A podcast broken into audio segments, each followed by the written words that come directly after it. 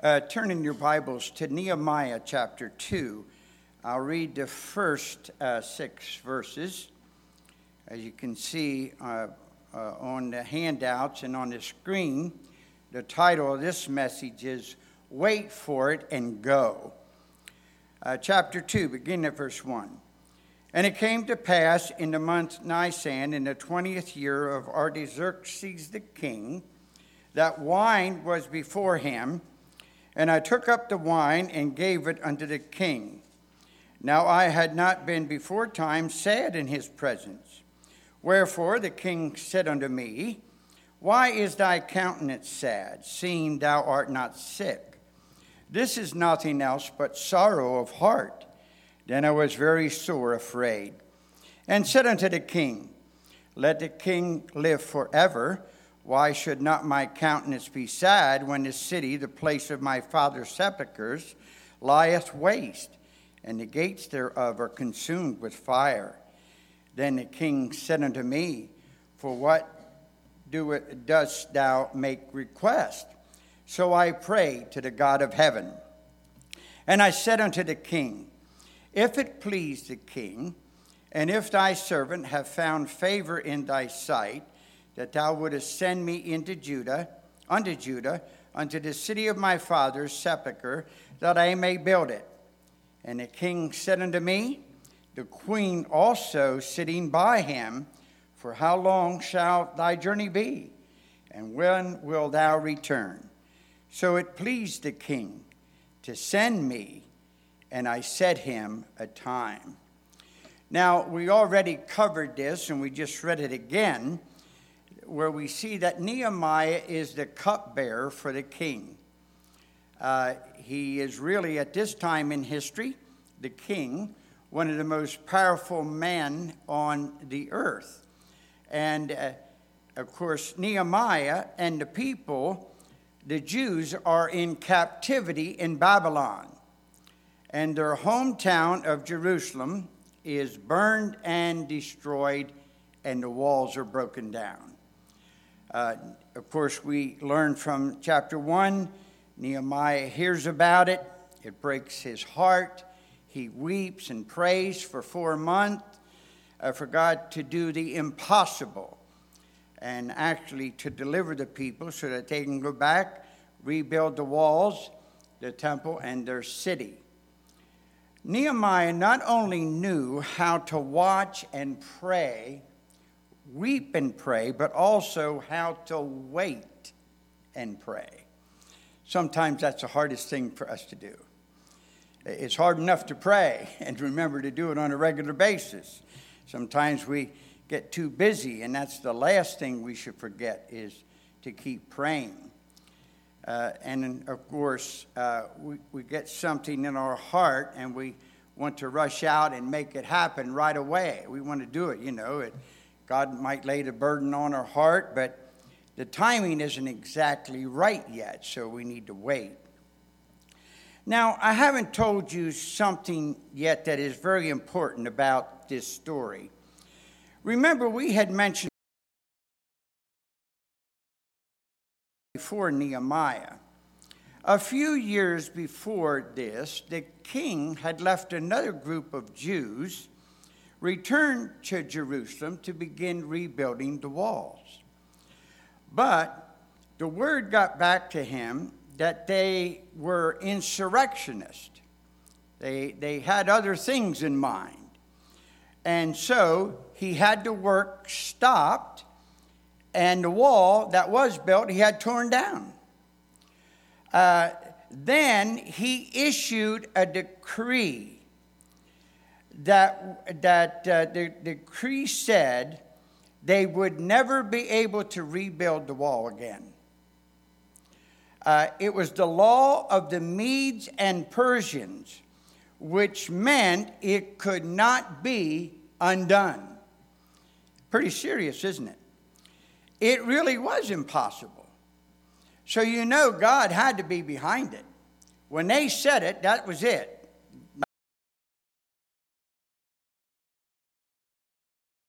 Uh, there's nothing too big for our God.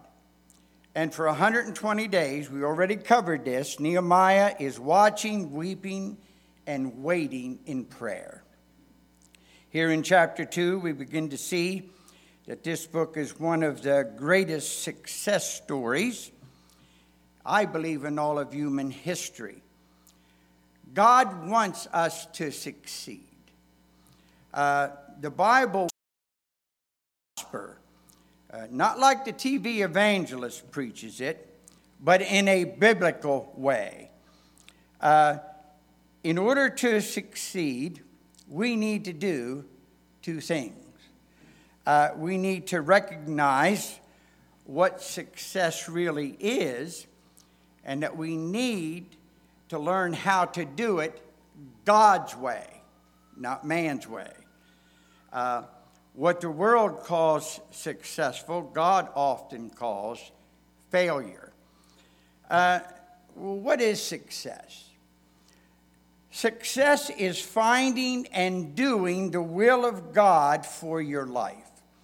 We have said numerous times when a person gets saved, when a person moves to another area, you need to find a church where you can serve God, serving with all of your heart, and get busy doing what He wants you to do, whatever that might be. Everybody has a different talent and an, and an ability. You may not be rich or famous as a result when you get in the center of God's will and you pursue what He wants you to do, but you will be a great, great success in the eyes of God, and that's the most important thing. Uh, number one in our, our, outline Nehemiah verbalized his goal. He verbalized his goal. And uh, by the way, when we say he verbalized his goal, it was done at the proper time. In Bible times, it was common for kings to be assassinated.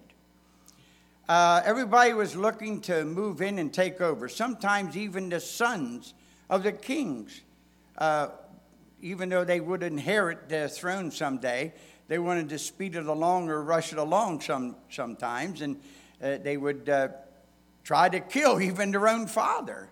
Uh, that, that's pretty bad. Uh, of course, one way that it happened was through poisoning. They would try to poison someone. And it was the cupbearer's job to taste everything that was brought before the king. Now, it didn't matter how well he dressed and uh, uh, how comfortable he might have been, I don't think I'd want that job, tasting the food. Uh, but history demonstrates uh, the cupbearer uh, at those, that time in history also became, can we say, an unofficial advisor to the king because he was present when a lot of business was being discussed. And who knows, there was kind of a relationship there, wouldn't you believe? And, and of course, he would have been observed too as he tasted the food and the wine. And on this particular day, it must have been uh, obvious that Nehemiah was very burdened.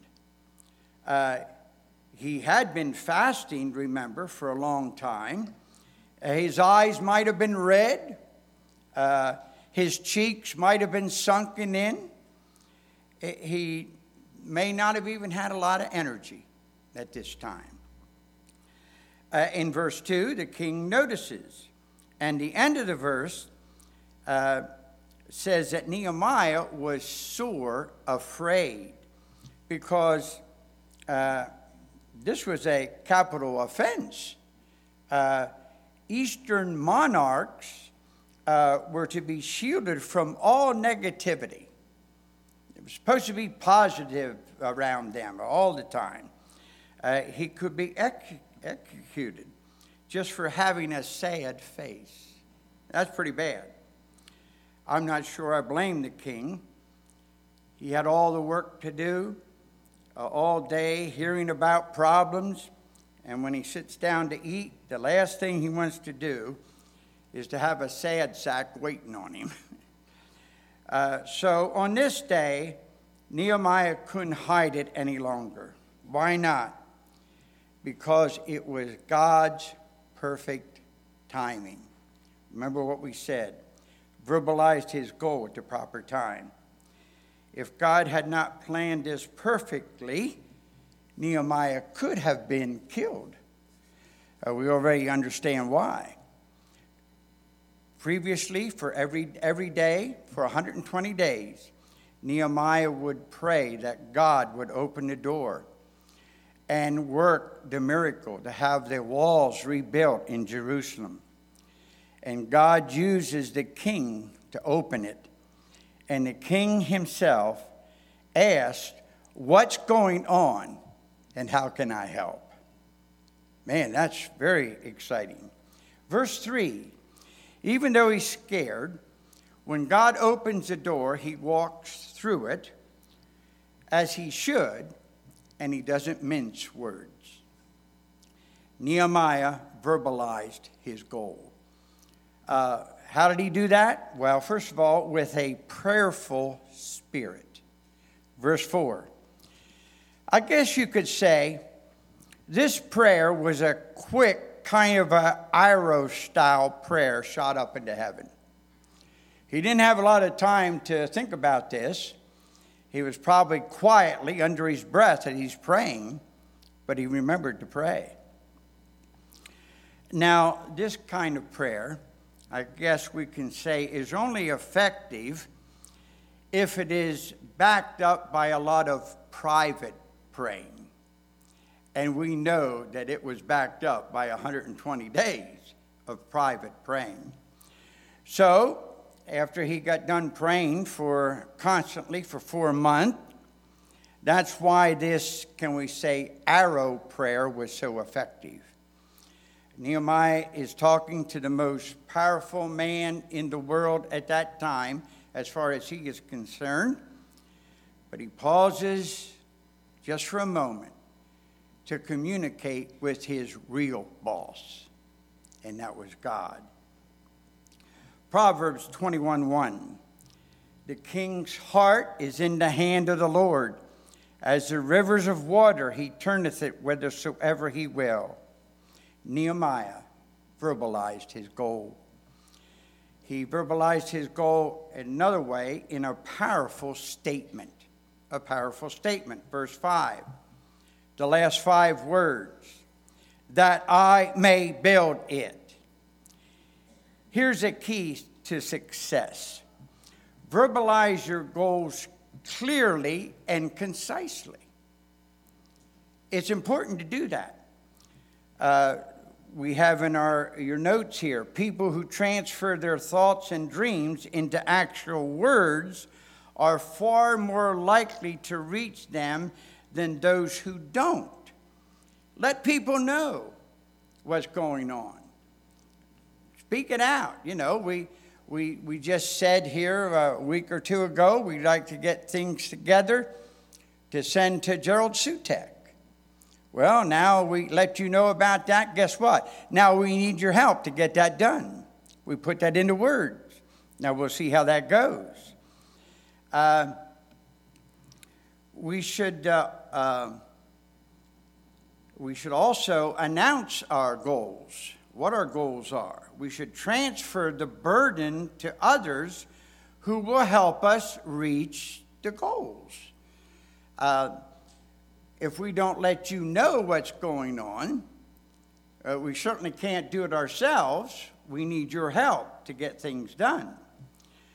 Sometimes it takes the help of others to reach certain goals. Nehemiah needed the permission, he needed the provision and protection of the king, and he needed the backing of all the fellow Hebrews also. We'll learn later on how he had to challenge them to get busy for the Lord. Uh, when the moment came, he gave his uh, precise mission and purpose statement that I may build it. Oh, he didn't intend to do it on his own, but he had this desire in his heart to see that it was done. a goal has to start somewhere and with someone. That's always the case. Nehemiah knew it would be tough and there would be many challenges. But his clear cut mission statement uh, got him through it. When people tried to discourage him, he went back to it and said, I'm to build the wall. You're to see that as we go through. Uh, you'll see in one of the chapters that much of the trouble that came to him was from without his organization, can we say. And a lot of the uh, problems also came from within. You'll see when they get back to the city and they see all the rubble and they think to themselves, my goodness, how are we going to do this? First of all, we've got to clean up the mess, and then we've got to build the wall. And there's always a sad sack somewhere in the group that thinks it can't be done, but we have to keep encouraging them, and eventually they might come around. Uh, so Nehemiah knew it would be tough and it would be a challenge. Um, when people tried to discourage him, we said that he went back to that first time when he put it into words what he wanted to do. What goal should you let God drop in your heart for your spiritual life, for your family, for your home, for your business, for a ministry that you might have? Many people here have ministries. You know, there's a, a statement that's uh, often said. It's certainly not original with me. It goes back a long ways. I can remember hearing this statement when I was a kid aim at nothing and you'll hit it too. So we do need goals. We do need to set goals and then do all that we can to reach them with God's help. There might be somebody that sits here today and uh, you might need to set some goals. Maybe the Lord's been speaking to you about something. Well, uh, some of them goals that God might be dealing with you concerning uh, might be uh, also to read your Bible every day. That's an important thing to remember. Sometimes we get so caught up and we get busy, we forget those very most important things when it comes to serving God, having a communication with Him through prayer, and having Him communicate to us through His Word. So, very, very important. Also, a goal might be that God might be laying on your heart is to witness to someone. Maybe to make a goal to try to witness to somebody every week or every month. Well, that's an attainable goal. And uh, maybe that's something you need to work on. Maybe the other thing is to uh, open up a door that you'll be able to bring someone to church. Now, that would be great. You know, there are some people out there that uh, they reach a point in life where they can't drive anymore uh, for whatever reason, and they would love to go to church. Well, see if you can't find somebody like that and bring them to church. That would be great too. Uh, maybe uh, the goal that God might be uh, speaking to you about or laying on your heart is uh, to increase your mission giving. There's always a need for uh, more giving to our missionaries. I'd like, love to be able to add more missionaries that we support and also increase the ones that we uh, presently support. Uh, maybe another goal is to find somebody that you can sit down and disciple. Have a Bible study with and help them to grow.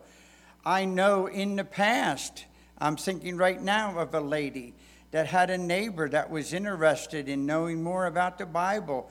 And every chance she got, she would go to the neighbor and sit down and have a Bible study with her. Sometimes she'd take the notes that I gave her from church and she'd sit down and go over the notes with this lady who didn't go to church but was interested in knowing more about the Word of God and about God Himself.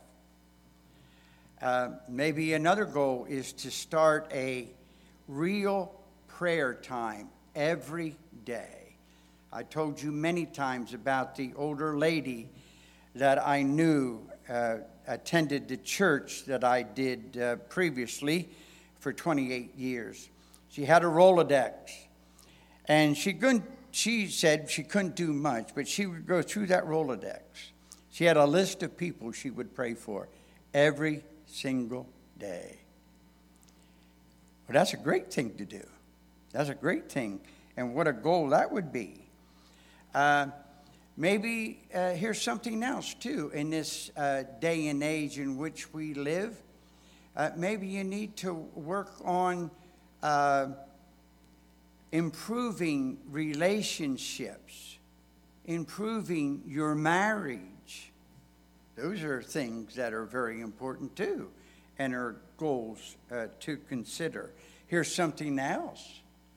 Uh, this uh, maybe isn't along the lines of spirituality, but it certainly would have something to do with your life as long as the Lord allows you to live here, uh, here on this earth maybe start saving or setting aside some money.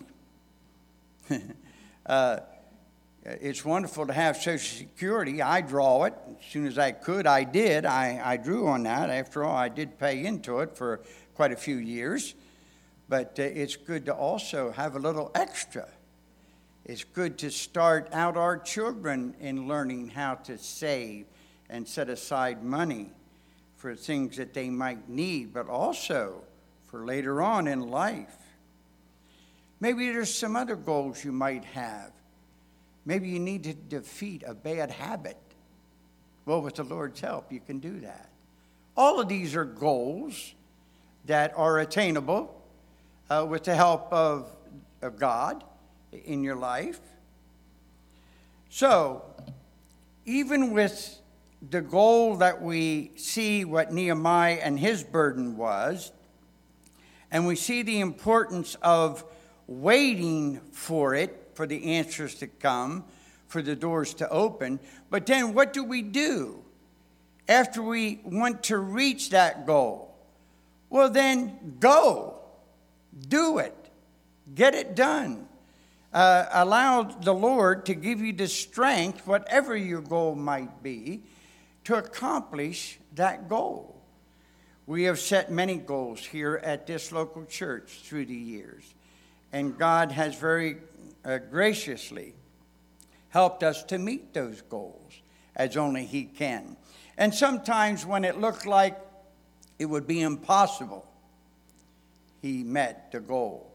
And He can continue to do this for each and every one of us. First, we need to pray. And then sometimes we need to wait for certain things to happen. But most of all, and finally, what we need to remember is then go. Make yourself available. Ask God to help you. And then get busy doing what the Lord would have us to do. Here at uh, Cornerstone, uh, I'm so grateful what God has done for us in the past. But I, I don't just live on past experiences or past successes. I want Him to do more. I want to see this congregation grow, not only spiritually, but numerically also. The more help we have, the better. Uh, we have not started back into Sunday school yet because the teachers that we do have, they're getting a little weary. And it would be great to have more teachers so that we can expand and have teachers uh, when, for the kids when they come for Sunday school. Uh, right now, uh, heavy on my heart is what we're going to do this year as far as Vacation Bible School. I want to have one this year. And now we have to sit down and uh, I don't mind picking your brain too with some ideas. How are we going to do it this year? What is the best way to do it? We're checking with other pastors too. How are we going to get this thing started and, and reach the, the community for the Lord? So, very, very important. Remember, when you get busy for the Lord, the devil gets busy too. We'll cover that next week.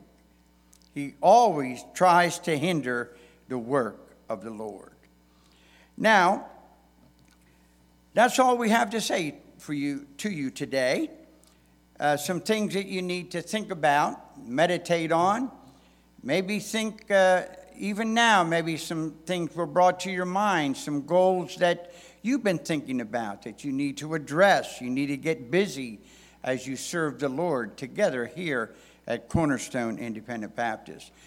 Remember to continue to pray also for our missionaries. And we read two letters today uh, from our missionaries, and uh, uh they always have challenges.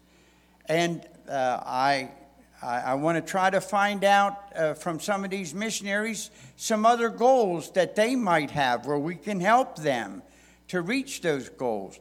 The Lord, during this time of COVID, has been very, very kind and precious to us and has blessed us in so many ways. Uh, uh I've said it before, and I, I say it in a way not to make you get a big head, but to make you even praise the Lord more. He has blessed us even through this financially, and I know of other churches, they are suffering and hurting. But God has uh, blessed us, and, uh, and we need to share that blessing with others. That's always the most important thing to remember and to do. Amen? So let's keep all of those things in mind. Let's remember God can do the impossible. We're seeing it. I guarantee you, you will see it throughout this study and this book of Nehemiah. How powerful a God that we serve. And if we are willing and able, we can be successful in serving Him with all of our hearts. Let's pray.